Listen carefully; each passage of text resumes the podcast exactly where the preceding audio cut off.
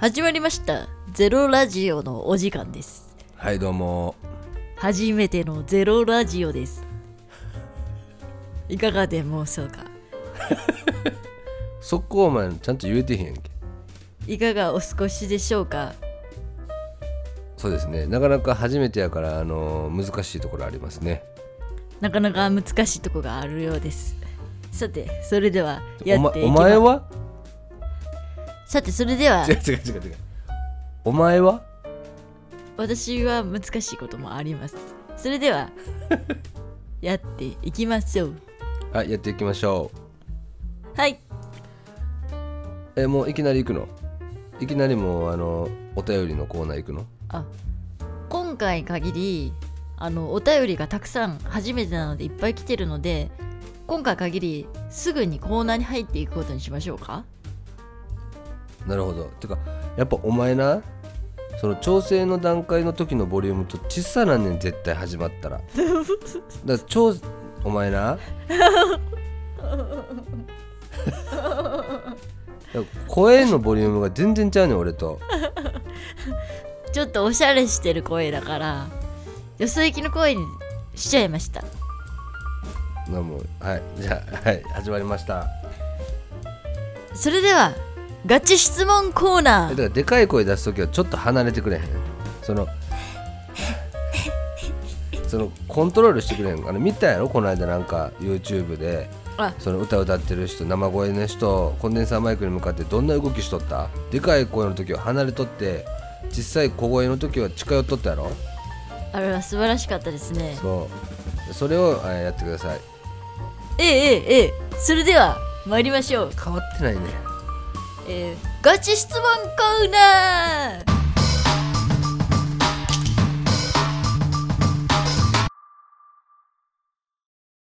ガチ質問コーナーとはその名の通りガチの質問にお答えするコーナーです。はい。えー、それではえー、ともう選んでねなこれは。はいえーどうしましょうか、えー、1番から言ったらいいんですか？一番最初から。上からいきましょう。選んだやつね、はい。えこれペンネームとお住まいを言ったらいいの？はい。まずお一人目。あ俺が読むの？私が読みましょう。はい。東京都にお住まいのジャニーさん。二宮と松本に聞いてみたいこと。相葉くんと大野くんと桜井くんはいつ出演しますか？ああこれこれガチ質問コーナーやねんな。これちょっとなりすまし感がありますけれどもね。これはガチの質問ということでガチで答える。ガチでお答えしていきましょう。はいこれ真剣にちょっとあの答えさせてもらう。もうマジでガチしで真剣に答えると、はい。えーもうそろそろ、えー年内で休止になるっていうことなんではい。その後。合流。そうです。ごやっと合流というこ合流の流れが来てるかなとと。あそういう感じですねあのーねこれゼロに照準を合わせて休みに入るんかなって思ってたり。そうやね。だからあ結局その俺たちにやっぱ合流するために休むっていうのが裏の本当の事情やんなあれ確か。確かにあの表沙汰にはなってないんですけれども。そうやね。なんで、えー私たちももしかしたらサプライズなんかなって直接聞いてないんでね思うんですけれどもまあ多分そうなんちゃうかなって思ってて。待ってるとこですね。はい。これな2人があのそのままボケたらこれ収集つかへんけどいい？あ。これで。もういいね、次行って。えーでは2通目のお便り ご紹介いたしましょう。よろしいでしょうか？はい。茨城県にお住まいの入皆さん恋愛対象としての二宮さん松本さんのお好みのタイプが知りたいです。それと彼女彼氏としてこれだけは守ってほしい約束事があれば教えてください。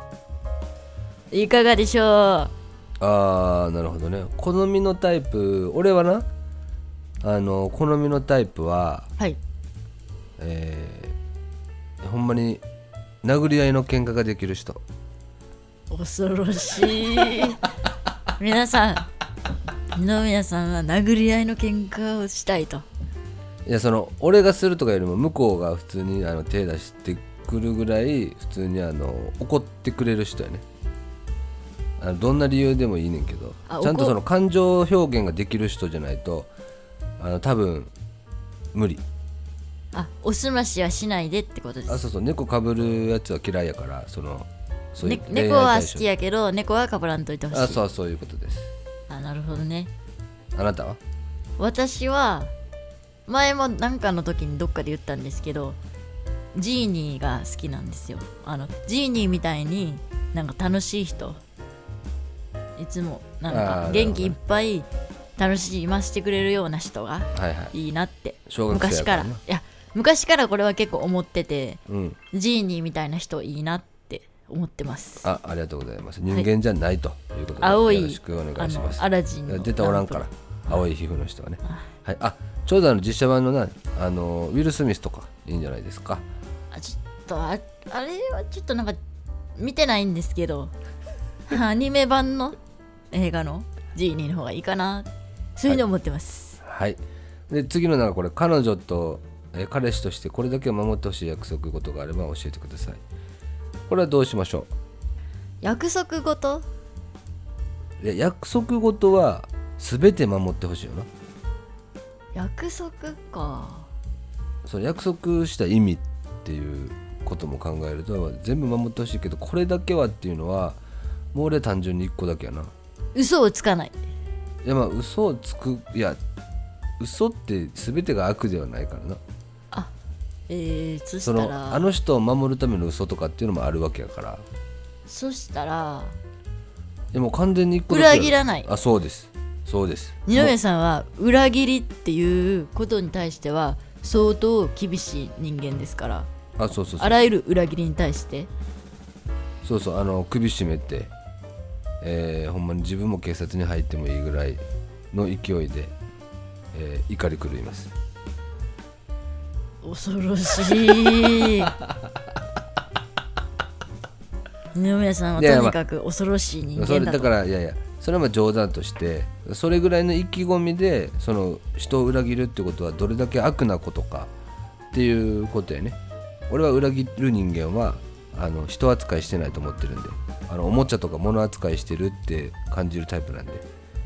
まあまああの裏切りだけはまあ約束事っていうかそれ裏切りっていうのはあれやな。浮気とかそういうこと。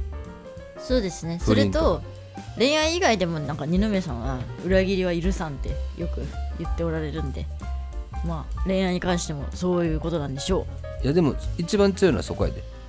あの浮気とか不倫系は俺ほんまにあの無理やねうもう二度と許さない。そうそう。だからもうさっきの伏線やんな。俺のそのなんていうの喧嘩感情的にちゃんとなれるような相手じゃないと嫌っていう話からやっぱり心を委ねる委ねる何？何？何？心を心をあの委ねる人。承知いたしました。心を委ね合う人。そうそうだからそれですって。それやのに言ったら自分の心を言ったら相手に渡してるみたいなもんやん。かそれをお互いに心を預かってる状態よ。それをあの浮気とか不倫って相手の心をぐちゅって潰して唾吐いてほかすみたいなことだからね。ええええええ。これはよっぽど何か過去にあったんでしょうか？ないです。何かいやいや想像しただけでも分かるやんかそんなあなたは？あ私ですか？私ははい。何やろな約束って。約束っていうのはもうちょっと分からへん。えおお前は不倫とか浮気してもいいってこと？されてもいいってこと？いや嫌です。あんまりされるってあんまり思ったことがないんでされてるのかもしれないですけど。分かりました。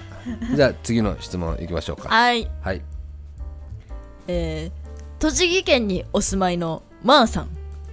お二人にとってゼロファミリーとはどういう存在ですか？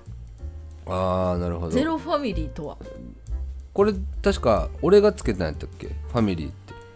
これなんかいつからかゼロのファンの方なんか視聴者の方っていうんですか？その、うん。ファミリーゼロファミリーって言ってくれはるようになっ言っててくれはるよ、ね、どこかしらか二宮さんがつけたのかどうかなんか生配信かなんかでそうそうくれたんですかね。だからまあその見てくれた人はみんなその家族どう家族にはなられへんけど、そのまあ家族ぐらいあのとても最高な人間ですよと人たちですよっていう意味合いであの俺がつけたんやけどどういう存在ですかって言ったらもうあれやんな。宝よな。宝、宝物。でお前なんか言ってなかったっけ？宝船のケーキのようなもの。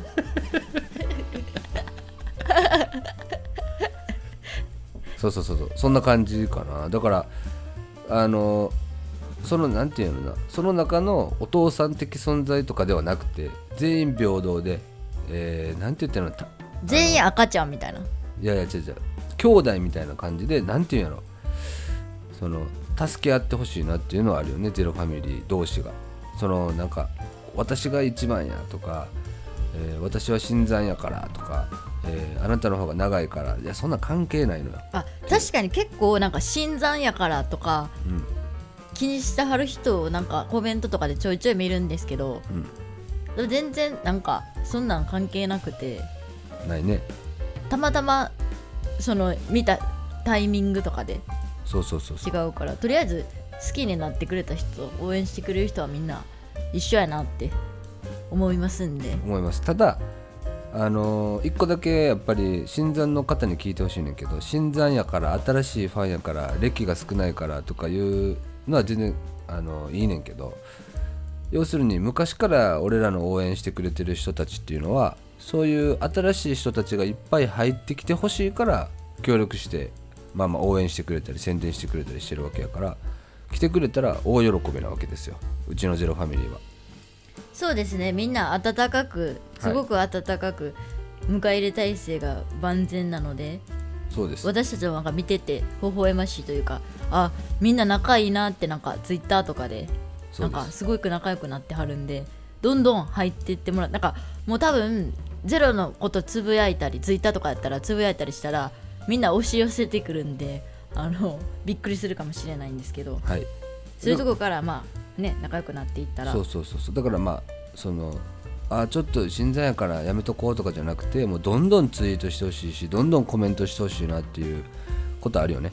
そうです。コメントとかうん。あの生放送やったらチャットとかもどんどんやってほしいし。あのすぐ仲良くなれるからうちのゼロファミリーは。声かけたら仲良くしてくれるはずやからゼロ関連やったらゼロのことがそんなに好きじゃない子からしたらえ？えあーあーゼロ。あーやっぱいやーってななったらそれはもうあのそっと離れたらいいから。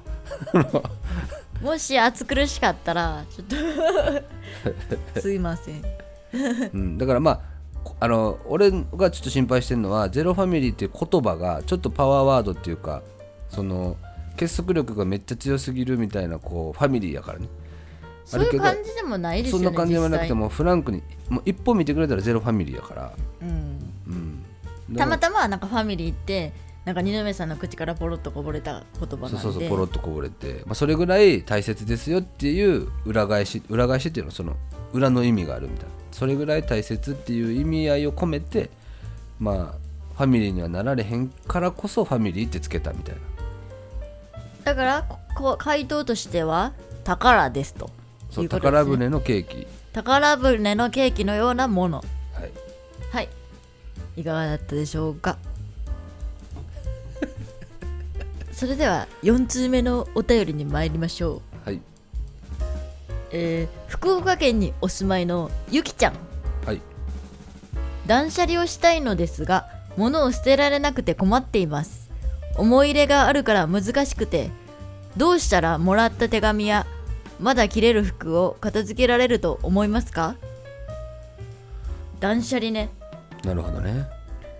私もたまにそのなんか物がいっぱいになってきたらなんか嫌になるんでああ断捨離みたいなのしたいなって思ったりもします。わかるわかる。あのなこれ一個考え方一つ変えたらいい。もったいないと思うから断捨離できへん。新しい自分を手に入れたい。新しくなりたいんであれば過去のものっていうのはやっぱ念っていうものがまあこもってたりするやんか。だから新しい自分っていうのは新しくなりたいんであれば、まあ、できるだけそのほかしていった方がいいと思う。でそういうもらった手紙は別に取っとったらいいやん。そんなあの邪魔になるぐらいにいっぱいあるわけではないやろうから綺麗に、ね。そうそう手紙とかなんてもうそんな綺麗にファイリングして綺麗に置いとったらまたこれ気持ちいいし段ボールになんか置いてるままやったらそれいらんけどその程度のやったら。私箱に入れてます。あの手紙ボックス。手紙バックス？手紙ボックスがあってお手紙とかはそこに入れてます。そうそうだから綺麗になんかインテリア俺インテリアが好きやからそのインテリアみたいななんかスマートにうまいこと綺麗にやっとけばあれいいんかなと思うけどまあなんやろな着れる服であったとしてもそれがいらん服なんやったらほかしてしまったらいいんちゃうかな。と思うけどね。俺はもうあのバンバンほかしてるけどね。いや二宮さんあれでしょ。痩せたら着れるとか言って ここだけの作り話。あのなんか過去に着てたシャツとかをなんか今お腹がはち切れて入らへんらしいんですけどなんか痩せたら着れるとか言って置いてるらしいんです。そうそう。だからそれはもったいないんだって高かってんもん。あもったいないってなんかさっき人には散々言ったのに。その痩せあのなじゃあ俺痩せた後着る服ないやん。その時には新しい自分になってるからまた新しい服と出会うんですよ。じゃあ前提で言ってやんか俺。新しい自分になりたければって言って俺はなりたくないねん。痩せた自分は新しい自分では？痩せた自分は元の自分やねん。ああ。いやあのー次の段階の痩せた自分になるからないねんそれは。戻ったわけではなくでてそっからね俺は筋肉ムキムキになったらそれはお前新しい自分やんか。その時はその時に考えるけど 俺服全部筋肉ムキムキになった用の服ばっかりやんねん 今は綺麗んけそうど俺特殊やねんだから。でそんなにでも服持ってないし言うて。だからなんか言う聞くのはそのワンシーズン全く着いひんかった服は自分にとってはいらへんから、はいそれは処分してもいいとか言います、そうですね。よねそれそれでいきましょう服は。うん、だからなんで断捨離がしたいのかっていうまず理由からでなんか一個一個質問していくと本質が分かってくるっていうもんね。なんで断捨離がしたいのか。って質問に回答するやんか紙に書いて。ほんで、えー彼女が欲しいからやったりあこれ女の子なんかちょっと分からへんけど、えー彼氏が欲しいから。じゃあなんで彼氏が欲しいのか？ってまた質問してそれに一個一個回答していく。自分が答えたことに対してなんでかなんでなんなんでなんなんでなんって言って質問していくとだんだん本質が見えてくるっていう。そうですね。なんか私一回本で読んだのはなんかフランス人の人は10着だけしか服を持たないっていうやつ。めっちゃなんかサクッと読めた本だったんですけどうんなんかフランス人の人のなんか生活ぶりを全部は知らないですけど本で読んだ限りはめっちゃおしゃれでなんか食事とかもほんまになんかワインに合わせて食事をゆっくり毎日みんなで家族で楽しむみたいな。すごいこう豊かな生活ぶりが書いてあって。でなんで服を10着しか持たへんかって言ったらクローゼットがぎゅうぎゅうになるのは嫌やみたいな感じで、うん。だからもう10着だけを着回しなんかこのワンピースやったらワンピース1枚で着るパターンと中に違うのを着るパターンととかでなんかいろんなパターンを同じ服で作っていってでも見た目は全然違う風にやって着回してお気に入りの服ばっかりを着る。だからお気に入りの服ってもったいなくて着られへんって思うかもしれないんですけどお気に入りやからこそどんどん毎日お気に入りの服を着た方が気持ちが上がって楽しくなるらしいです。なるほどね。はい、だからもうなんか今一番好きな服ばっかりをいつも揃えてていつもそれを着るようにしたら最強の自分が毎日てんこ盛りで展開されていくからあなるほどなるほいいみたいですよ。どあそれはいい考えかもしれんね。なんかそういうなんかああなんかいいいいなってすごい思ったんで、あのうん、それで思い出したけどはい。そのやる気っていうのはなんか何かをやろうとする気持ちあるやん。なんかあ、はい。今日はテンション上がな高なってきた。やるぞ何かってなるやつっていうのは基本的に自分が動かないと、えー起こらないものなんです。ああだからそのお気に入りの服を着るっていうことがいいかもしれんなそれ。でそうですね。その歯車が噛み合ってか分からんけどテンションが上がってあの毎日がハッピーになっていくっていうのはその一つの行動から生まれるからやる気とかそういうのって、うん。だからそういうところからやるんやったらいいかもしれんね。そうそう。あとなんかその人間って一日の中でもかなり選択していかなあかんから脳みその中で。だから一個でも選択を減らしていった方がなんか考えなあかんことをもっと考えられるようになるからだから例えば服がめちゃくちゃいっぱいあったらどれ着ようってめっちゃ悩むと思うんですけどある程度限られて数が少なかったらそこまで悩まないと思うんですよ。そういったことで服を少なくしてたらその選択も減っていくからあのスティーブ・ジョブズとかももう同じ服しか着ないとか。スティーブ・ジョブズだったっけ？なんかすごいあのアップルの。毎回あの同じ服のセットをずっと着ていくってしてたら今日何着ようって悩まんでいいからそこで1個選択肢が減るんですよ。でその分違うことを考えられるんですよ。はいはいはい。ああいうすごいはいアップルの開発に関することとか。だからはいはいすごい人なんかなっていいうや俺もすごい。やなじゃあそれって。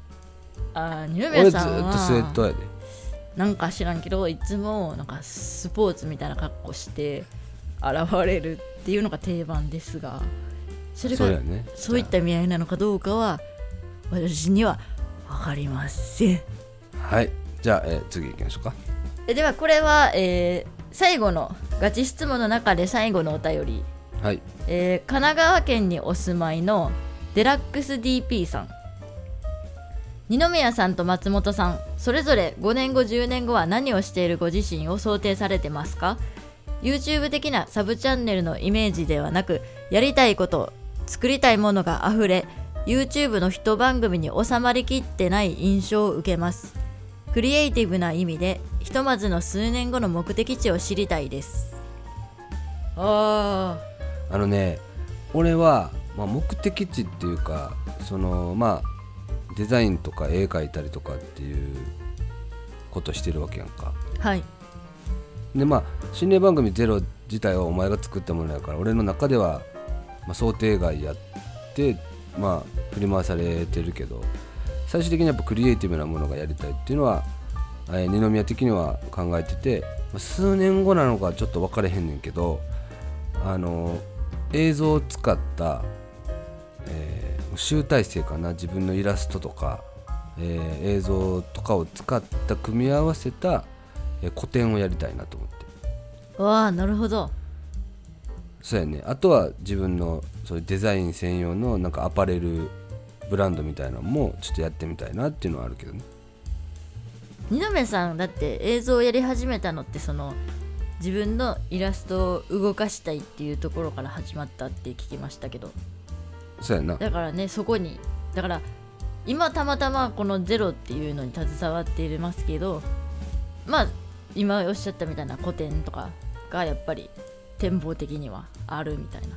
そうそうそうそう。だからそうそう。だからあのーまあ後々ゼロちゃんの絵本も出すけど絵本とかもあー作ってみたかったっていうのもあるし今ほんまにそういういいなんかそれを楽しんでくれる人たちがたくさんおるっていう中で作れるっていうのはとてもあの幸せなことなのかなと思いながらあのクリエイティブなことは常に。だから一応目標はそこやけどその間にいろいろまた思いついたことはどんどんやっていきたいなと思ってるから俺はね。そうですね。なんかあのゼロシネマもやり始めて映画とかもねまた。またあの上映会みたいな感じで、えーまあみんな知ってると思うけど「あのかくれんぼ」っていう作品はほんまにど素人から始めたことやから今やったら本気でやればどれぐらいのものが作れるのかなっていうのは見てみたいね。そうですね。今やったらあの見てくれる人の数とかもかなり多くなってきてるんで。そうそう。だからそうやね。上映会もやりたい、一つのやりたいこといっぱいあるねん俺。そうですね。あなたは？私は何でしょうな。あ 私はまずゼロをゼロは10万人ぐらい10万人にとどまらず100万人というえいやいやもうもはや松本のざれ言で100万人？っていうところ？あのまあ夢は大きくそうやね。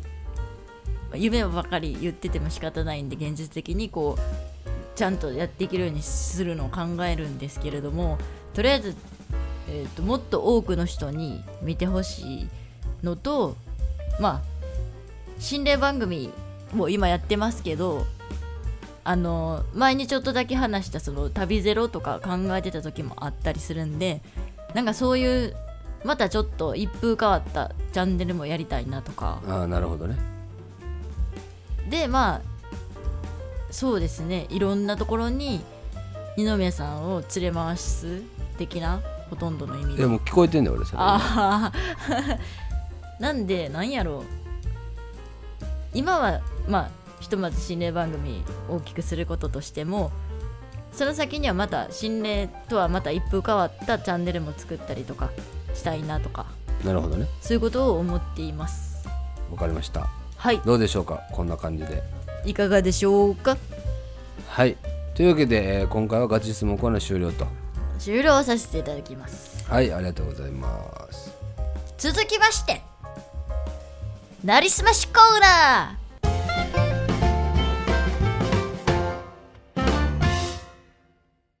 はい。ーいよいよやってまいりました。このなりすましコーナーとは架空の質問に松本がなりすましをして答えるコーナーです。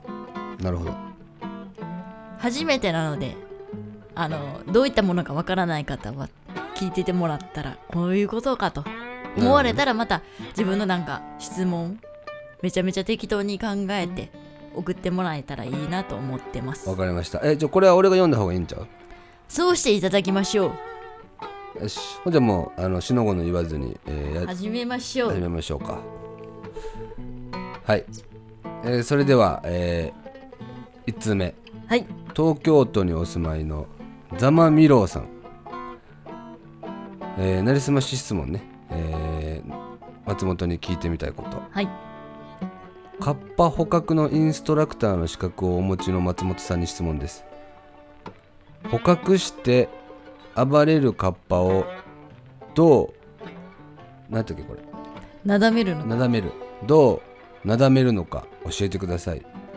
またカッパを飼う際の注意点を教えてくださると幸いですと。どうでしょう？あれが来ましたか。バレてましたか。カッパインストラクターの松本さん。私がねカッパの捕獲をし始めた頃とは今はちょっと状況が変わってるのかな。あの頃はねあったんですよ。あのなんていうんですか？はい。カッパのちょうど首元にうん。つながる管っていうのがあってうん。そこにあの棒をかますんですよ。ああの紐じゃなくて棒。棒うん。を首元にカツンとちょうどね穴みたいなものがかカッパあってにカッパにあるんや。カッパにあるところにはまるような棒がはいはい。今はちょっとないんかなあれ。え、あのねちょっと待ってカッパってお前なんか分かってるよな？あーええもちろん。私が何度も松本のざれ言で話したでしょうカッパについては。なんでね。シリコ玉な？はい。シリコ玉持ってますカッパ違うやろ。シリコ玉カをッパは持ってないシリコ玉を抜かれます。そうやろ。えそれ穴があんの？首元に。首元にねあのちっちゃいんですよ。割りかし。うん。そのちっちゃな穴に今はないんだかからなそれが分からない？あの頃はねようあったんですよ。あの棒みたいなやつの先がその穴にちょうどはまるようになってるやつがあってうん。それ器具っていうんですかね、うん。それを暴れた場合はそこの穴めがけてポコってそこに穴にめがけてフィットさせる。それがあったんですよ。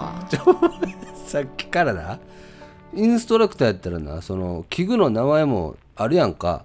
器具みたいなやつとかあ棒みたいなやつとかなんかもう分からへんわそれは、あんまりうん。あの専門用語で話していくとあーそういうことちょっと敬遠されるかなと思ってあの私ちょっと嫌われたくないなって思ってさ。すいませんそういうとこが出てしまいました。分かりました分かりました。じゃあそれでまああのカッパのだからカッパの首元を棒みたいな棒みたいなのをはめる。はめる。したらもうシュンとなりますよね。今はないんやろでも。今はどどうなってるんかな。ちょっと最近のねその器具の事情っていうのがちょっと、うーんちょっとインストラクター協会にちょっと最近あんま顔出せてないんであの、器具のあのメンテナンスっていうのがどうなってるかがわからないんですけれども、はい。もしその棒がなかった場合うん。はもうきゅうりを渡すこと。普通に。きゅうり渡したらもう基本的には。あもう普通にね。1本きゅうりあげてください。ああそうなんよね。そしたらうん。ある程度きょどんとしてるから、うん。その隙にえじゃあカッパいけるはんじゃないか？なその捕獲してもきゅうりもらったらおとなしくなるんやったらはい。そあれやなもう楽やな。いやいやあでもねきゅうりを出す前にできたらその器具のやつをやってほしいんです穴のうん。首元の穴に、うん。そうじゃないとねちょっとその後がちょっと厳しいんであのきゅうりっていうのはあくまでもその場しのぎなんであのそうなんや。それだけはあすいません。はいはい。ちょっと言葉足らずで申し訳ありません。あのできたらその 首元のやつをまずやっていただいてもしその器具が今あの市場に出回ってないとしたらとりあえずあのその場しのぎできゅうり与えてもらってもいいんですけれども、その後でどうしてもそのホームセンターとかに行ってもらって、うん。その代わりになるような器具あの多分店員さんに聞いてもらっても分からへんかな。カッパのあれ。ちょっと難しいからその時あの私を呼んでください。あの一緒に行きますんでうん。例えば、ホームセンターに行ったりとか、そういうのする時にうん。連れてってもらったら、あこれとこれとこれ買ってください。これであの行けますってうん。言いますんではいはいはい。それです、ね、忙しいな。一番は。なんであのカッパを捕まえる方が増えたらちょっと私もちょっとあの日本中飛び回ってあの世界までちょっと今。世界にもいるんですねカッパはいてるんですよね。あのそうなんですね。行ってしまったんですよね。行ってしまった。はい。泳いで。そうなんです。カッパが。そうなんです。海行けんの？海水は。あの後ろで淡水じゃないの？カッパって。あのねお皿の部分だけ出したまま 泳いでおったらどういう意味？どういうしいけるみたいな。えお皿の部分だけ出しとったらってどういうこと？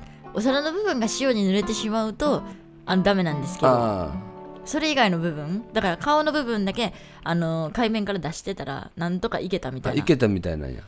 が一人おったんですわ。それにちょっと会いに行かなあかん予定があってちょっとねその時になったらちょっと海外飛び回ってるんですいません。あのホームセンター一緒に行けないかもしれないんですけど、はいはいはい。ちょっと待ってていただいてはいとりあえずその器具はい。はい器具になるやつをなんとか用意しますんでこっちで、はいはい。あの見繕って送りますんで、とりあえずあの宅配で先に送っておきます。そうだったら。こっちで、あの手作りのも何個かあるんで。あもうその話いいんで。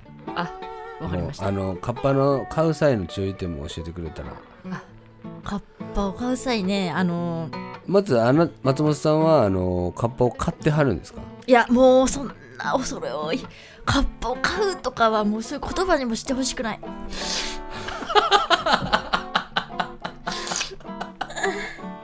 ち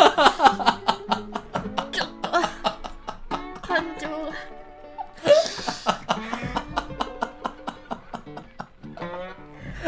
あのね。うわアホちゃうマジで。カッパを買うっても。恐ろしい。アホちゃうお前はカ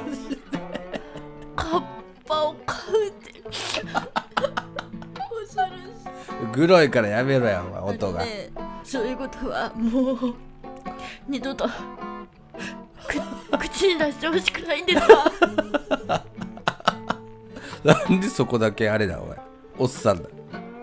それだけ。あのーさっきから。ですわこの映画見たことあります？映画？カッパのグーと夏休みいやちょ映画の話じゃないやろあのねなあの中でも話じゃんこれ。クーがえらいことになったの。を知りませんか？知らん知らん。私はもう号泣しました。カッパのクーと夏休みっていうのはアニメの映画で。だから映画の話しちゃうよなこれ。これはクレヨンしんちゃんの映画を作ってる監督が作ってるんいや違う違う映画ので話じゃないよな。めちゃめちゃ泣けるんですけど。いやいやもう一回？カッパ捕獲インストラクターやでお前は。あそうです。その映画の話したらアニメやろ？それ。いやあのね映画の中でもクーが散々ない目にあやそれったのガチなのそれは。をその本本物の実在するやつなのそれはあれはすいません。ここだけの話ですけど松本の体験談です。すいません。あの漏らさないでくださいね。あのお前が漏らしてんねんここで。言ったらあかんって言われてるんですすいません。あのあれの中でもあの最後どうなったかって言われたらあのそれ言ったらあかんじゃない？ネタバレになるんで決して言わないんですけれども、私はあの映画を見て泣きました。なんでもう二度とカッパを買うなんてことは 言わないでほしい。もういい？ええちょっともうごめんなさい。取り乱してしまって。でちょっとあのー松本が取り乱してるんで2通目いきます。はい。2通目お前泣きやも早いな。次に行きましょう。次の松本さんどうぞ、はいはいどうぞ。次の松本さん、えー愛知県にお住まいのまこやんさんからのお便りです。はい。松本さんいつも、えー、ざれ言で二宮さんの頭に乗っかっていますがなんであんなに耳が長くなっちゃったんですか？あああれですか。はい。あの黒いスヌーピーみたいなもんでしょ？そうですそうです。あれねあのずっとおったんですけど昔から。おお昔から頭には乗らしてもってたんですけれども、はいはいはい最近のなんか最近何ですかあれ。みんなマスクつけてますよねこの世の皆さんそれでなんか二宮さんもなんか撮影中もう一回マスクつけるようになってしまってあれ何なんでしょうね。でなんか結構黒いマスクとかつけてること多いじゃないですか。で私あの耳垂らしてもらさせてもらってるんですけれどもあれ一体化したいなってあるよ思ったんです。それで 顎まで行ったろう思って。顎まで行ったらさすがに一つになれるやろ思って あのマスクと。はいはい。それでちょっとずつちょっとずつちょっとずつ行ってたらどうにかあそこまでの長さになったわけでなるほどね。あんなに耳が長くなっちゃったんですかって言ってますけどあれまだなんですよ。あの時々ねなんか踊らされるでしょ私の耳の部分。パタパタパタってなんかあれ何なんでしょうねあのなんかあの白いものを握って。ほんなら耳パタパタなるでしょ。あれの時に縮むんですわ。でもあれでね。それは。もうそれ喋り方どうにかならんの？それは。そのなんで全部大体おっさんなん ですわ。あれでねあのほんまはもうちょっと顎の下まで届かしたろうって思ってるんですけれども、あのまだまだあのパタパタやられるたびにあの短くなってるんでトントンかなって今思ってます。なんでどうして長くなったかっていうご回答に関しましてはうん。あの一体化したろうと思ったはいはい。まででございますので、あ二宮と一体化したろうと。二宮のあのマスクのなんか黒い部分黒と黒で一緒になったろうと思ってね、はいはいやってるんです。でもうちょっとしたらいけるかなって思ってます。そんなもんで答えになってまっしゃろかね。私もちょっとねあの伸び悩みでねすいません。あのちょっとね最近あんまりあの笑顔が見せれなくてすいませんね。あのそんなもんでよろしいでしょうか？いいねそれで。あすいません。それでいいね。理由は。最近元気があんまり出ないもんです。そすいません。あのそれで今後それでいいな。あ滑ってへんな。今後もあの見守っていただけたらと思ってます。あそのマスクと一体化するところをってこと？あそうです。あの、うん。はい。ちょっと伸び悩みなんですいません。ちょっと今。伸び悩み？ねはい。あ松本自身もやろ？いや松本さんようやってくれてはりますよ。松本さんようやってくれてはります。え誰の話してる？お前。いや 今誰お私は前松本やろ？今。その帽子あの頭に乗乗っかってる松本です。え松本さんようやってますってなんか違う人出てきたけど。あのその松本さんは今いつも目の前でカメラを回してくれてはる松本さんですよね。ちょお前誰？私はその頭に乗っかってる松本っていうものですええええあ二人おる、ええあそういうこと、ええええええ。なるほどね、まあ俗に言う分裂って言うんですか？松本の分裂って言うんですか？あそれでやらせてもらってます。ーあはいわかりました。はい。はい。すいません。はい。というわけでいなりすましは以上でよろしいですか？以上でございます。今のでいいね？ええ。はい。ありがとうございました続きましてお悩みコーナー。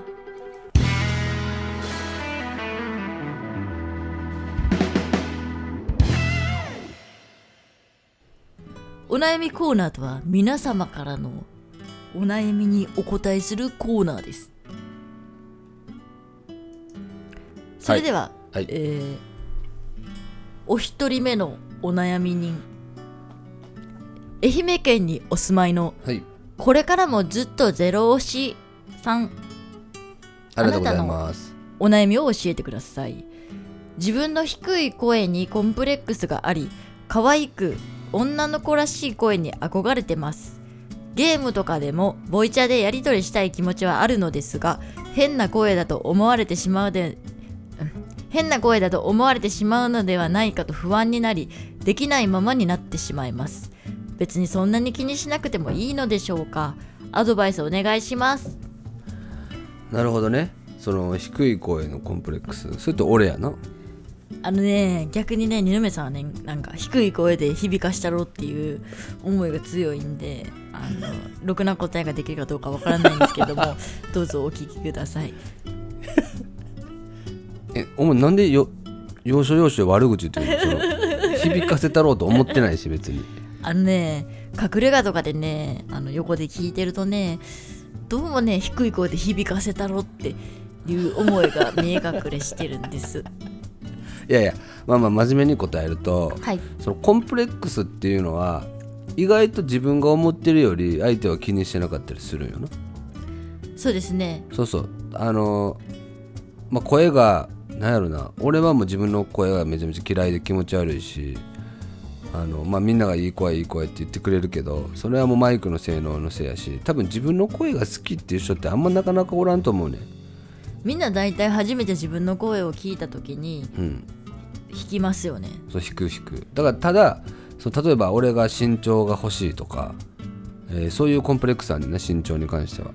で多分この人も可愛可愛くえー女の子らしい声に憧れてますって言ってるやんかはい。だからやっぱ可愛い系やったり美人系やったり、まあ、かすれ声やったり低い系の声やったりってまあいろいろあると思うねんけどその何やろな。ないものねだり。みんな。あそれはあります。うん、基本的には。やっぱ自分はこうありたいのにこうでも多分他の人があなたに憧れてる部分っていうのは絶対あるねん。っていうことはそう。声のコンプレックスも別にいいねんけどじゃあ、えー例えば何やろな部分部分のコンプレックスっていうのはいっぱいあると思うねんけどそれは全部クリアしてるわけよ。例えば他の人たちからしたらあなたの、えー腕いいねとか指きれいねとかなんかいろいろあるわけあるわけやんか。髪の毛いいねとかなんかそういうあの憧れになる部分はあると思う。だからそこを伸ばしていこうっていうこと。声ってだって変えられへんやもう俺も諦めたもん自分の声気持ち悪いけど。もしかもねそのなんていうんですか女の子らしいってそのその方が思ってる人がいるとするじゃないですか、はいはい。その人はその人でなんかもっとハスキーボイスになりたいなとかあそうそうあるあるあるあるある。自分の憧れてる人も実はそれが嫌で違うものに憧れてたりとか、うん。って結構あると思うんですよ。うん。だからほんまにさっき二宮さんが言った通りのないものねだりっていうのが多分みんなあってそうやね。自分にないものが欲しくなる。そうやと思うわ俺も。でそのコンプレックスになりやすいのって基本的に誰かに何かを言われた時に例えば俺の声が、えーなんなんその低すぎて気持ち悪いとか、えー松本の声が高くてううざいとかなんかまあそういうあの言われた時に初めて意識しだすんやけど基本的にその言った人間のただタイプなだけやから。その例えばその人が可愛い声が好きな方やったとするやんか言った人。があ合わへん。この人の声合わへんって思っただけの話やねん。合う。他の人は別に何とも思ってへんのよだから要するにこう面と向かってじゃないけど何かをこうマイナスな例えば「あなたの顔ブサイクね」とか「えー、何？なんでそんなに穴穴じゃないわ。鼻低いの?」とか。容姿とか声とかあの外観外見をねなんか文句わざわざ言ってくる人間の方が俺はなんやろ、えーおかしいと思うからその言ってきた人間で傷つく必要もないかなっていうのはある。だからそれでコンプレックスに持つのは違うかなって誇りに持ってね、えーやってった方がいいんちゃうかなって思うけどね。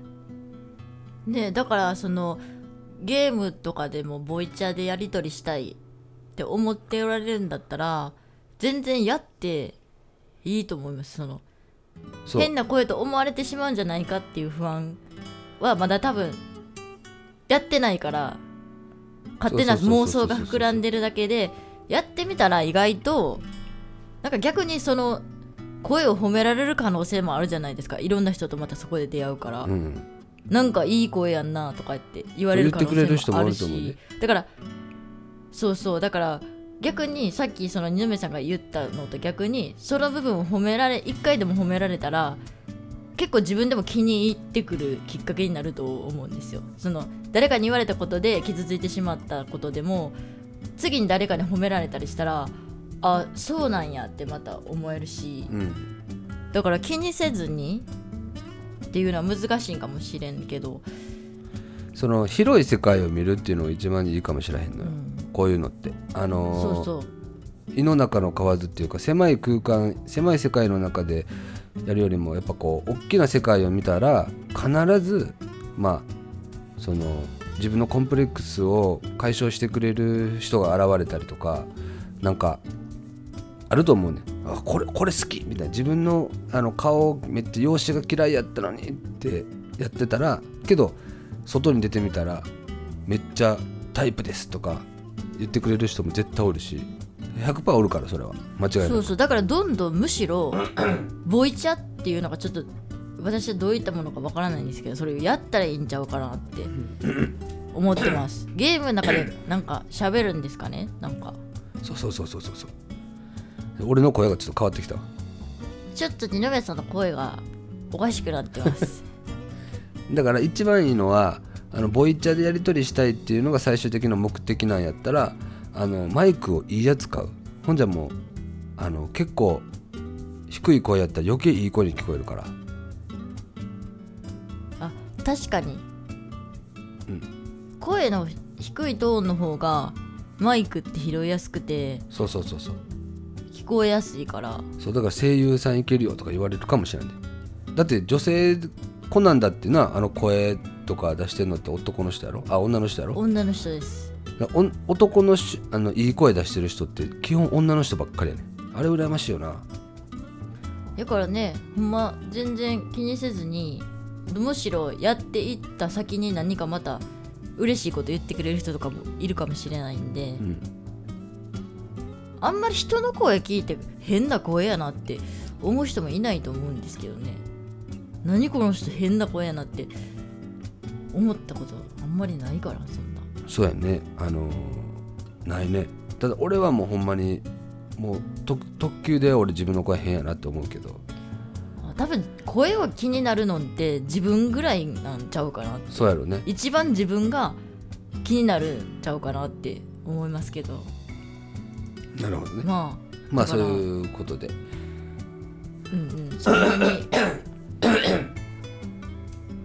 ょっとなんか二宮さんが。そう単語絡み出したらなんか声のこと言われたら。声になんかからしがらみが生じております。すいません。何でしがらみ えーそれではよろしいでしょうか？この辺りで。この辺りでよろしいでございます。次のお悩み人、はい。えー東京都の二宮さんと居酒屋に行きたいさん。あらまあすごいペンネームでありがとうございますあこれは結構あの長めのお悩みなのでよく聞いていてください。はい。私は今30歳で9歳年下の彼と付き合っています。2ヶ月ほど前のある朝仕事に行ったはずの彼がすぐに帰ってきました。どうやら改札を通ろうとすると吐き気がするとのことでした。結局無断欠勤しそのまま辞めました。理由は日頃から威圧的な上司からの言葉や身体的暴力に耐えられなかったそうです。かっこ毎日ではなくミスをすると。辞める数日前にも一方的に業務と関係ないことを言われかっこ他の奴らと俺の悪口を言っているんだろうなど衝動的になってしまい彼は手首を切ってしまいました。かっこ傷は浅いです。もちろん彼にも悪いところはあったでしょうし上司のことだけを責めるのは良くないとは思うのですが本当にそのやり方しかなかったのかなと思います。育てるのがあまりにも下手すぎないかと。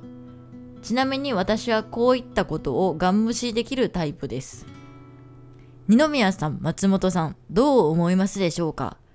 威圧的な上司、または合わない上司がいた経験はありますでしょうか？彼とラジオを聞きますので、若造にアドバイスをお願いします。いつもゼロ楽しく見てます。これからもお体に気をつけて更新待っとります。かっこ長くなってしまい申し訳ございません。どうか読まれますように。というお悩みをいただきました。なるほどですねいやーこれはねちょっといろいろまあ言いたいことはあるね二宮さんからの。そうそうそうそういろいろ経験した俺としては、えーすごく言いたいことがあります、まあ、9歳年下ってことは21若い。若いですね。あのねまあその単刀直入に言うとまず自分を傷つけてしまってまあそこまで心が破壊されるレベルなんやったら、えー今で正解なんちゃうかなと思う。その職場に合わんかったっていう感じでまあとりあえずやめて正解なんかなと俺は思います。そのなんていうの、まあ、自殺っちゃあれやけどそういうな衝動的にそこまでなってしまったら多分その先続けとったらほんまに大変なことに取り返しのつかへんことになっとった可能性が高いから。はい。まあそれは、えー単刀直入に言うとそれでいいと思います。あの仕事は命あればしかもまだ若いからね。どんどんどんどんまあいろいろ試していってその試していくっていう中でもやっぱりその何やろな、え、点々ってするんじゃなくて、えーしっかりと、えー決めてやっていかないとなっていうのはあります。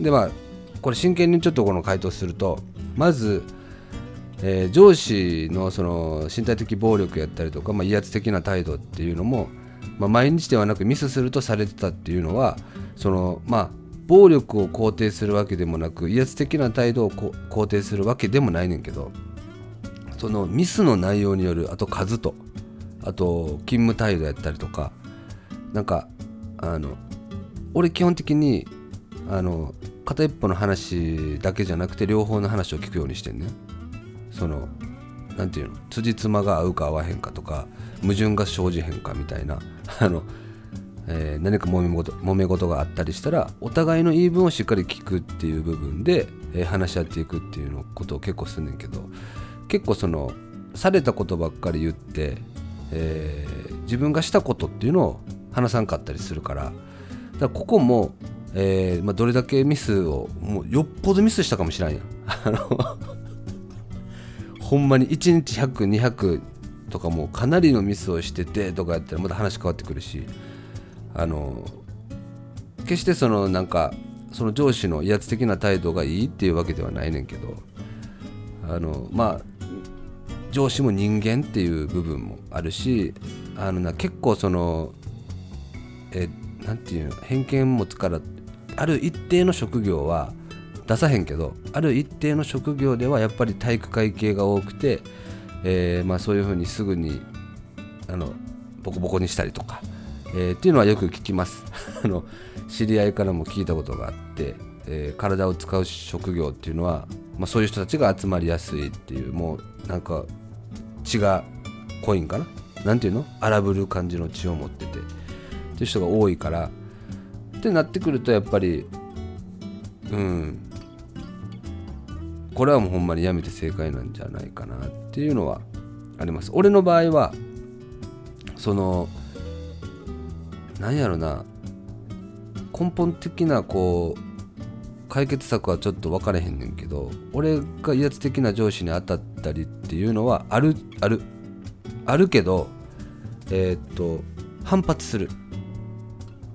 あのね要するに威圧的な上司でなんていうのなあのいろいろ種類があってさっきも言ったけど何回もミスして怒ってくれる上司と、えー理不尽に怒ってくる上司。っていうのは全然違うくてあの理不尽に怒ってくる上司ってその相手を見てるんよ。舐めてるっていうかだからこっちが反発するとやめるんよ。あのあこいついけそうやなみたいな感じで来るから。ただちょっとミスが多くなるとっていう場合に限ってはまあそのその上司が例えばまた上に怒られたりするわけ。だから複雑なんよな。結構。あの肯定するわけじゃないで何回も言うけど。だからそんどどっちなのかっていうことを判断してうまいこと立ち回れたら俺はまあまああのうまいこといくんちゃうかなって。俺の経験上はうまいことそれを見極めて立ち回ったっていう、えー感じやから。だからそこを見極めれば全然違うと思う。ただまあ俺は、えーこのラジオ以外でも結構生配信でも言ってんねんけど、えー同じミスは二度としませんっていうのを絶対言ってるんよ。ほんでそこにプライド持って二度とせえへんっていうのをプライド持って一生懸命やってたからかな。そこそれが俺のその合わない上司がいた経験。ああそうかそう経験か。でまあアドバイスとしてはもうそういうことかな。同じミスをします。それミスが原因なんやったら。そのミスが原因でそのそういう目に遭ってるんやったら他行っても多少、まあ、何かしら暴力じゃなくても今度は逆のパターンもあるからね。あの威圧的じゃない逆に無視してくるタイプ。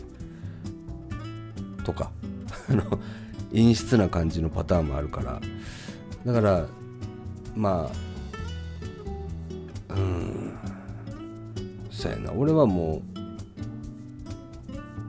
うどうなんかな。いいアドバイスになるか分からんけど一生懸命やってるそれが伝わればいいんちゃうかな。分かってくれる上司に出会えればあとはもう巡り合わせかな。次の仕事がどこに決まったか分からへんけどそこでまたいい上司に出会えたらいいんちゃうかな。と思うけどね。もう要は人間やからねみんな。っていう感じ？俺答えれてる？ちゃんとこれ。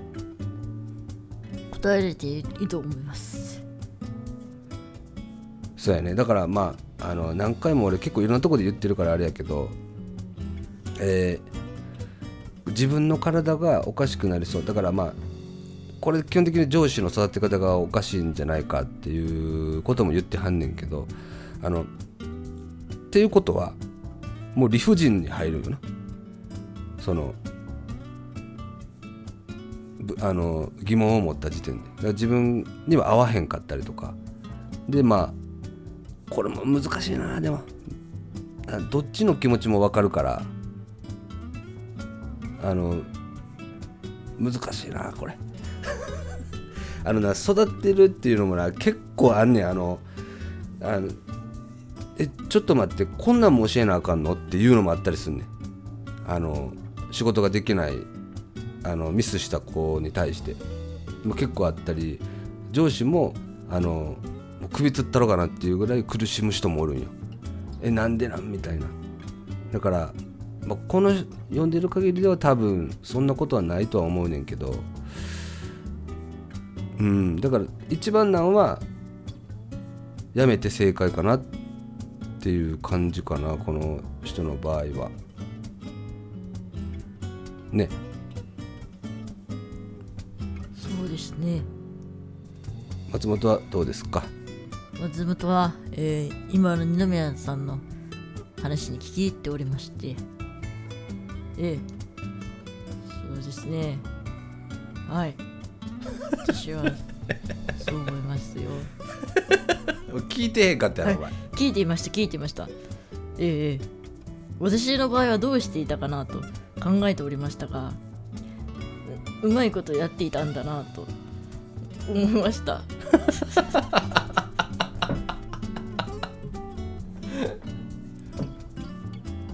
なるほどね。だからまあうん、もう多分この場合やと例えばこの上司っていうのが社長やったとするやんか、はい。でまあ人数が少ない中ででやってるってなればまた状況も変わってくるしでもっと言うなら上司っていうのが中間管理職やったりとかでもまた状況は変わってくるんよ、ちょっとねあの完全に状況が把握できてない分うん、なんかその言い切るのは難しいですけどね。そうそうそうそう。まあま俺全部経験してるからあうん。中間管理職も、まあ、代表もそうやし下っ端もそうやし全部経験してきた中で話したいねんけど全部によって変わってくるからかあのお互いの、えーなんていうの？その立場によってうんいや変わってくるか。らやっぱりまだ若いって部分もあって多分上に立ったことがなかったりもするからもしかしたらちょっとあの俺も21歳の時は全然わからん若造やったから立ったことない。上の人の人間の気持ちがわからんからちょっとなんかこう下手なことをしてしまったのかなみたいなあの感じにもなるしだからいろんな目線で見てしまう。難しい。うん。うんさすがにだってそれがだって、えーお俺と同じ、えー34歳とかが、えーこれをやってたらやばいしとか。そうですね。まあ若いんで。そうそう。若いからこれからそうそう。しっかり経験積んで。経験ができる。そうそうそうそうそうそう。な何でもできるのよ今。若いから。何やってもいいねん。だからあのそれが特権よ。合わんと思ったらすぐやめて次行く。いやあかんで。その会社にとっちゃ迷惑になっちゃうから迷惑になることやったらあかんかやったらあかんけどでも一番大切なのは間違えたらあかんねん。絶対。会社じゃないねん。自分の命やねん。だからそうですね。だから改札を通ろうとするともう行けないとこまで来てるんだったら結構まあその人が感じた分には確実に追い詰められてたし。だからもう無断欠勤してね、えーあかんで。それは絶対やったらあかんことやけどまあでもあのやったらあかんこと前提で言うけど苦しい話やけどでも、えー守らなあかんのはまずは自分の命やから、えーそのそこだけはねしっかり守っていかな。だそそれをでも盾にして、えー今後むちゃくちゃなことはやったらあかんから。うん。しっかりとねそれは、えー肝に銘じて次に進んでいってほしいなと思って俺も結構昔は苦しい思いしてきたから、えーこんな自分嫌いやなってめっちゃ思ってなんやろな。もうこれ以上自分が嫌いになりたくないなっていうのを何回か言ったことがあって、えーむちゃくちゃ努力した。あの自分が自分のことを肯定できるようにならないとまずは、えーあかんなって思ったからめちゃめちゃ努力して、え頑張ったかな。その過去のことを過去の嫌なことを塗りつぶすには今頑張らなあかんなっていう感じになって。だから21歳は若か若いから俺21歳なんてだってまだ俺あの学生やったからね。バリバリ。あ確かにね、うん。もう働いてるっていう時点でもうすごいなって思いますね20歳、だからまあちょっとそのアドバイスになったかは分からへんけどあの来やすくね、えー状況が分からんままちょっと答えれる内容ではなかったんでただまあ若いから、えー命を第一優先に考えて、えーしっかりとこう進んでいってほしいなと思うね。そうですね。生きてさえいればまだ何とでもなりますから。そうです。はい。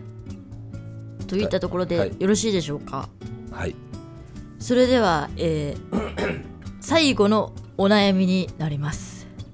最後のお悩み。はいどうぞ。これはちょっとここで話せるかな。ちょっとちょっとねあまりにもちょっと深刻すぎてあの採用するかどうか迷ったんですけどあのぜひとも皆様にも考えていただきたいことがありうん。あの読ませていただきます。えさっきよりも深刻なのこれがちょっとこれ言う放送できるんかなっていうギリギリラインかもしれないですけどあのよかったらみんなにも考えてほしいなって自分の身に置き換えて一旦考えてほしいなって思うことあったんで。わかりましたはい。じゃあ気合い入れてはい。聞いてください、えー兵庫県にお住まいのモッチーさん。これからおやつを食べたいと思ってるんですがたけのこの里かきのこの山にしようか。悩んでるんです。どっちがいいですかね。もういい？いどうしましょうね。やもういいもうほんまに。この案もういい？件が来ると思わなかったこいやいやんな深いもうモッチーって聞いただけで読まんでいいでもあまりにも深いモッチーもっって聞いちーさん。いやモッチーのモモッチーはもうちゃうねん。次元が違うとこに住んでんねん彼は。あ。あのもっちーさんの悩みは深い。深く青い。えなんなんお前マジで？何で深く青いってお前暗い。なんやねん。ああどうしよう。暗いって言ってる時点でもうアウトやんけそれモッチーは。ああどうしようもっちーさもうん全員モッチーやんけ。お前さっきのお前深刻な質問もモッチーやしお前あのなんやろ？そうやった。あの声の問題だってモッチーやんけじゃあお前。たあしまった。ああのねこないだね何かの時に急に浮上した説があってゼロファミリー全員モッチー説っていうそうやな。モッチがなんか分裂するらしいんですよ。あのモッチを知らない方あのあのねゼロの視聴者さんでモッチーさんっていう方がいらっしゃるんですけれどもなんかその方がどうにも分裂できるらしくってであのゼロの登録者数増えてきたじゃないですか最近。3万何人にありがたいことに行かしてもらってるんですけどどうやらそれが全員モッチーが分裂した結果らしくって結局一人にもてあそばれてた心霊番組ゼロ。あだからなんやろう何やっても結局モッチーにしか見てもらえてないみたいなとこがあったんです。あーはいはいはいそういうお話を踏まえて、えーこのお悩みいかがなものか？そうだからあのーもういいと思うで答えねこれは答えてさっき俺も大きいやつ2つ。じゃあ私が答えましょうか。あじゃあもう答えてよそうやったら。どうせモッチーやねんから全員。あ全員ね。あのもしかしたら世界中全員モッチーかもしれないあの私もね下手しい松モッチーって言うんですよ。それで。二宮さんだけは。ほんまもうあのこれ確かなんかもう一回やったやんこれ。生配信かなんかで。あ。このくだりあまりにもちょっと。もうまもうあもう松モッチーってなんやねんお前。なあもうついとったら何でもそれ呼ぶんやろお前じゃあ今後。それやったらもう簡潔に答えましょうか。そうやろ。えー、私はタケノコの里。たけのこの里です。ありがとうございます。ありがとうございます。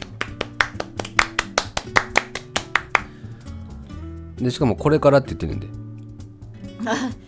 えっとこのお便りをいただいたのが9月29日に。朝9時40分やからね。朝の？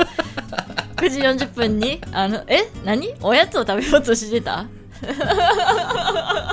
約1ヶ月近い前やでお前。もっちさん大丈夫かな？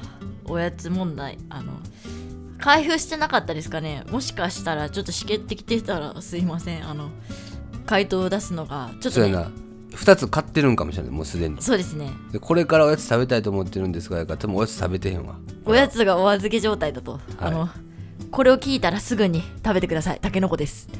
間違いなくタケノコです。あのあのタケノコの里とキノコの山のあのガチで回答するとそのクッキーが違うよな。全然あのねキノコの山の方はなんかポッキーと一緒の素材でできてて。そう太くなったポッキーやんなあれなんか。そうなんですよ。あれって結局なんか喉詰まってくるんですよ最終的に。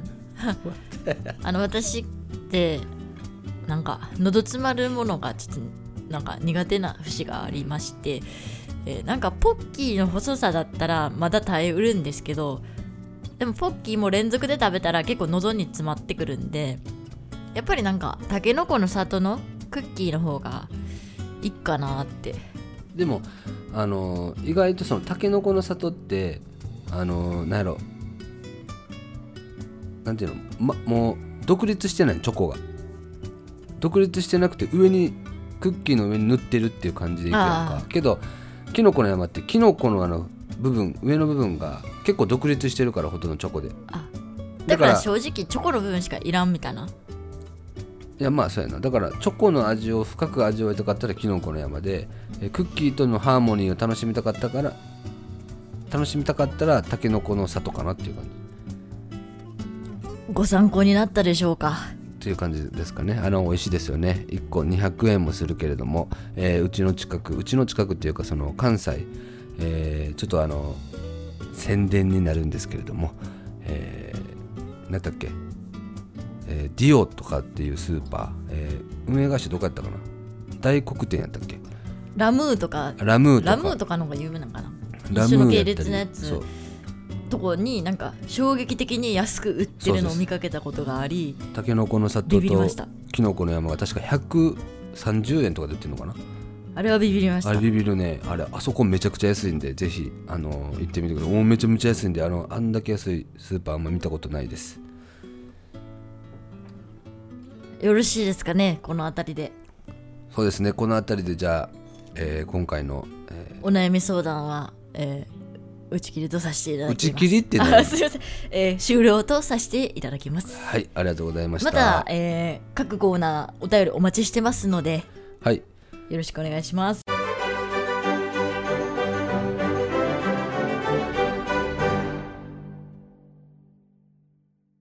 はいあ注意事項あるんじゃない？えっと今回から次回までにかけての間のお便りコーナーはこのこの動画動画じゃないわ。これこれのななんやろ？ごめんラジオのことこれ？なんていうんですかね。あのこのだから今回の分の「ゼロラジオは」の、えーお便りは1回だから他いっぱい来てるけど読みませんっていう感じやろ？そうなんですよ。またと新しく募集し直すってことやろ？新しく募集をし直して多分一回投稿した人ってもう二度と書けなくなってると思うんでまた書きたい人もいると思いますんでまた新しいフォームを作りましてはい。今回読まれてないなって思ってまた同じことを書いてもらっても全然 OK です。はい。採用されるまで俺は書くぞ！そういう人も OK です。OK です。ただまあこちらのその基準としてはなんかやっぱインパクトかな。インパクトね。インパクトがあればあのね、えー読むかなっていう感じなのかな、インパクト重視で来られたとしてもなかなかまあ、まあ、そうそうそうそう。だからお悩み相談に関しては、えーほんまにお悩みを答えたいなと思ってやってるからほんまのお悩みなんかちょっとなガチ質問とあのお悩み相談が入れ替わってる人もおったよな。そうですね。なんか質問をこっちに書いてくれてる方とかもいたんでまあまあ質問があればガチ質問とかの方に入れてもらったらいいかなって。そうです。そういうところあの入れ替わってたら読まない。基本的には。はい。だから、えーしっかりあのコーナーの趣旨を楽しんでいただきたいなと思います。はい。で今回採用されてあの本名と住所をあの書いていただいてた方のもとには、えーステッカーをお送りさせていただきます。ちょっとあのちょっとだけ日にちもらうと思うんですけれども。そうですまだあのちょっと発注かけてないからとりあえず無事に届きますんでちゃんとしっかり。えステッカ少ーが。々お待ちくだされ、はいお時間いただきます。はいお待ちください。はい。てなところで？てなところでえー初めての、えーゼロラゼロオジオ。が、えー終わろうとしておりますけれどもどうでしたか？こんな感じでよろしいんでしょうか？俺の質問に答えろ。だからどうでしたかって言ってるの今俺。素敵でお前聞いしてへんよなた素敵。素敵でした。何が素敵やねん。ゼロラジオどうでしたかって言って。る素敵でした。何やねん素敵でした。だからまあその一つのね例えばさっきのお悩み相談もしっかり、えー俺らのねえー一つのアドバイス一つの意見として、えーまあ、捉えてほしいなと。それが全て正義でもないしそれが全て、えー正しいとえーいうわけでもないのでまあそうです。そのそれだけは、ま、あのなんていうの勘違いしないように。だけお願いして今後も、えーしっかりお悩み俺らなりにね、えー答えていけたらなと思います。あとはなりすましはもう適当に、えーあいつがよくわからんことを言うのと、えーガチ質問は、まあえーできるだけ答えていきたいなと思っております。はい。まあこんな感じなんで映像も特にないんでまあ何か作業しながらとかなんかやりながらきゆっくり聞いてもらったらいいんじゃないかなって思ってます。はいよろしくお願いします、はい。あとなんか最後に告知とかあるんじゃない？